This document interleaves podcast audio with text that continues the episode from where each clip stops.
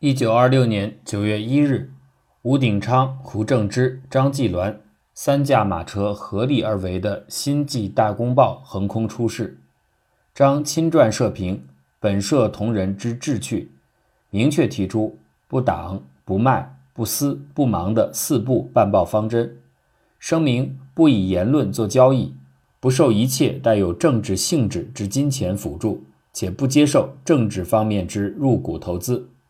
是以五人之言论，或不免囿于志识及感情，而断不为金钱所左右。开宗明义即强调独立精神、自由思想的极端重要性，力图保持报纸的独立、客观与公正。大致可以说，《大公报》坚守了这一宗旨，并做得相当出色。它的成功绝非偶然。张继鸾作为一名抱有强烈社会责任感，和浓厚自由民主思想的报人兼政论家，其政治立场与倾向十分鲜明，对北洋军阀政府、国民党政府压制言论自由的新闻制度进行过坚持不懈的抗争。他先后在《大公报》发表过《国府当局开放言论之表示》、关于言论自由、改善取缔新闻之建议等多篇社评，大声疾呼统治当局、新闻检查机构。对各界言论和新闻舆论，应力采宽大主义，充分尊重人们权利之精神行之。凡批评政局政策及官吏行动者，除非其主张有阴谋反动之嫌，概不禁止。主张实行尽量允许自由发表言论的政策。若当局持吹毛求疵之态度，则中国永无言论自由可言矣。一九二七年。蒋中正在上海发动四一二政变，国共分裂，大革命失败。四月二十九日，张继鸾写出社评《党祸》，抨击蒋中正杀戮青年，残害进步。社评说，孙中山的联俄联共政策，蒋中正曾表示过服从，现在却翻云覆雨，大开杀戒，实属口是心非、下流丑恶的两面行为。张对蒋中正的倒行逆施表示极端抗议。同年十二月二日，也就是蒋中正、宋美龄新婚的次日，张继鸾写了社评《蒋介石之人生观》，抓住蒋本人关于婚姻与革命的文章和言论方面的矛盾与破绽，斥蒋离妻再娶、弃妾新婚、累累河边之骨、凄凄梦里之人、兵士寻声、将帅谈爱、人生不平至此极点等等。还痛骂蒋不学无术，为人之祸。文章纵横捭阖，冷嘲热讽，逻辑严谨，文采出众，可谓珠圆玉润而又痛快淋漓，是一篇极为出色的文字。蒋对张久仰久仰，但很可能正是此文彻底征服了他，使其放下架子，主动与张递交。一九三零年，张继鸾派曹谷兵去苏联采访新俄。并做了一系列实事求是、有贬有褒的客观报道与评论，而当时正值国内反苏反共高潮。一九三零年代前期，《大公报》抓住发展契机，拓殖报馆，增购新型设备，扩充员工，改进版面，不失时机，做大做强。一九三四年元旦，《大公报》在要闻版显著位置刊登本报特别启示说：“本报今年每星期日。”敦请涉外名家担任撰述星期论文，在社评栏地位公布。现已商定会稿之诸位先生如下：以姓氏笔画多寡为序：一、丁文江先生；二、胡适先生；三、翁文浩先生；四、陈振先先生；五、梁漱溟先生；六、傅斯年先生；七、杨振声先生；八、蒋廷甫先生。一月七日。胡适的报纸文字应该完全用白话作为首篇星期论文，在《大公报》发表。从此，《大公报》社评由浅近文言文改用白话文，更易为学生和大众所接受。随着时间的推移和影响扩大，星期论文的作者队伍不断壮大。从1934年1月到1949年6月，作者达二百多人，发文计七百五十余篇。星期论文是大公报的独门创意，延绵不绝达十五年之久。作者阵容异常强大，多为专家学者、教授名流，军政显要。内容设计面、宽度和深度非比寻常，影响巨大。为加强报纸与社会各界的联系，形成强大的社会舆论，以敦促政府实行言论开放与新闻自由，起了相当重要的作用。一九三四年，《大公报》的子报《国文周报》曾刊载赤区土地问题专栏，肯定苏区有一整套社会制度，值得认真思考研究，绝不是什么土匪流寇。一九三五年十一月起，《大公报》开始连载范长江的《中国的西北角》，首次向全国公开报道了红军长征之事迹。国民政府对此极为不满。一九三六年西安事变。对中国的前途命运，对国共两党的起落兴衰都具有决定性影响，最终得以和平解决。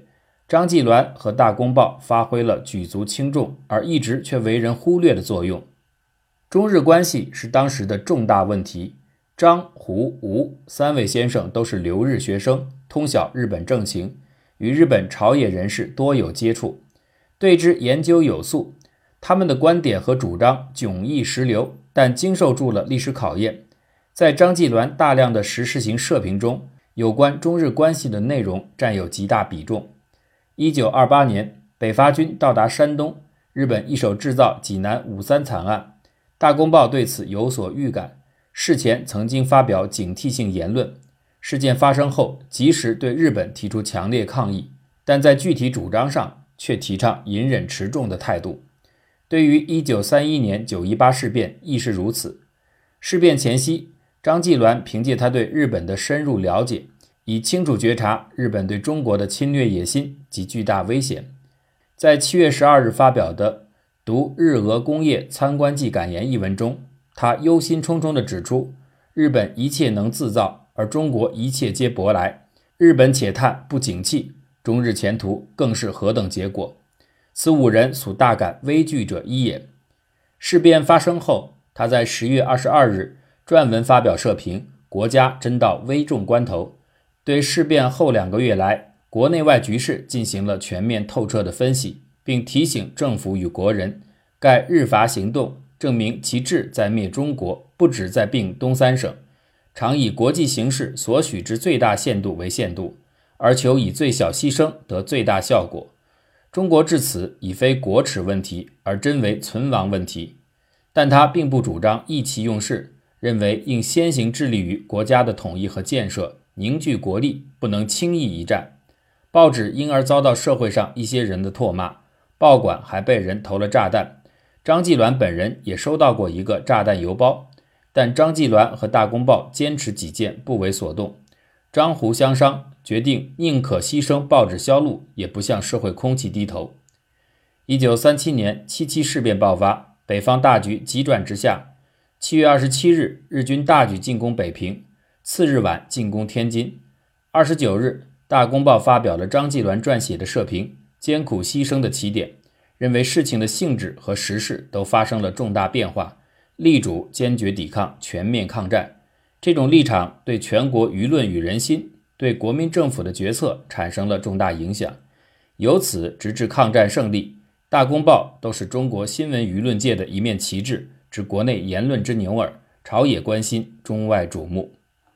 张继鸾十三岁时不幸丧父，历经千辛万苦，与母亲扶柩回到故乡榆林。母亲王氏是一位坚强有主见的女性，一人独立承担起艰难家计，令张继鸾外出游学。先后在渔阳书院、弘道学堂就学，历受名师指点，成绩优异。一九零四年，张继鸾到省会西安应试，深受学台沈卫器重，并与其侄沈君儒及于右任定交。若干年后，张、沈、于都成为民国名人。一九零五年，经沈卫保举，选中官费留学日本，因办理母丧及学习日语，次年才得以成行。先入经纬学堂补习日语，不久升入东京第一高等学校学习经济学，业余主编陕籍留学生出版的《夏生》杂志，鼓吹革命，同时经常为国内报纸寄稿。虽然思想激进，朋友也多为同盟会人，且不乏要员，但张继鸾已经决心要走新闻救国、言论报国的道路。他一直主张新闻工作者要超然于党派之外，才能保持客观公正，所以他始终没有加入同盟会，以后也未参加任何党派。张在日本留学五年，当时日本学者评价说，中国留学生中日文写得流畅清丽的，首推张继鸾的论文和戴天仇的书信。一九一一年春，学成归国，应于右任之邀，出任辛亥革命前后很有影响的报纸《上海民力报》编辑，正式进入报人生涯。此后十余年，辗转京沪办报，历任多家报社总编辑。直升闻名，天下皆知。但当时政治黑暗，经济落后，以张继鸾之大才，一腔热血，仍无充分施展身手的舞台。期间还曾两度从政，两番入狱。两度从政，一是中华民国成立，孙中山就任临时大总统时，由于右任推荐出任总统府秘书，参与了临时大总统就职宣言等重要文件起草。后随孙中山去职，为期很短。另一次是在一九二五年，经由时任河南军务督办的同乡好友胡景翼推荐，获任为陇海铁路会办，这是当时数得上的肥缺。但是他上任不到一个月就拂袖而去，扬言不干这劳什子，还是当我的穷记者去。诚如于右任后来的作诗追念所云：“发愿终身做记者，春风吹动耐寒枝。”随后他去了天津，一时没有固定工作。凭稿费维持生活，做了一段时间的自由撰稿人。一九二六年春，天津《大公报》停刊，张继鸾、胡正之、吴鼎昌三位情投意合，决定接办下来，确定由吴出资五万元改组为《新纪大公报》。很快，《大公报》成为国内最有影响的报纸，一纸风行，朝野侧目，经营方面也极出色，利润丰厚，而且人才辈出，令同行艳羡不已。巨大的荣誉和成功不期而至，中原大战鹿死谁手，西安事变和平解决，全面抗战局面形成。张继鸾与他的大公报都发挥了重大的人所不及的作用。可惜张继鸾没能亲眼看到抗战胜利之一日。一九四一年九月六日，张因病在重庆逝世。病重期间，蒋介石曾亲往医院探望，后蒋氏夜店有握手犹温之句。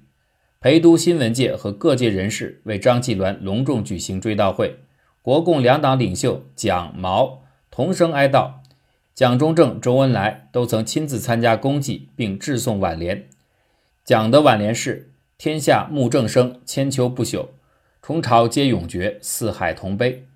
周、邓联名赠送的挽联是“忠于所事，不屈不挠，三十年笔墨生涯，树立起报人模范。”并以极深，忽轻忽重，四五月仗邪使刺，消磨了国事精神。张继鸾逝世后，全国新闻界首倡公葬于陪都重庆。由于张的家属和陕西各界以归葬故乡为请，经公议改在西安近郊长安县竹园村安葬。一九四二年九月，陕西各界隆重举行公祭大会，西安全市下半旗致哀，蒋再次亲临致祭。一九四四年十一月，张继鸾唯一的一部著作《继鸾文存上下册》由其平生挚友胡正之主编出版。当时正值抗战最艰难时期，书出的比较简陋。一九八八年，张先生百年冥寿之际，台湾出了精美的新版。文革期间，张先生陵墓被红卫兵捣毁。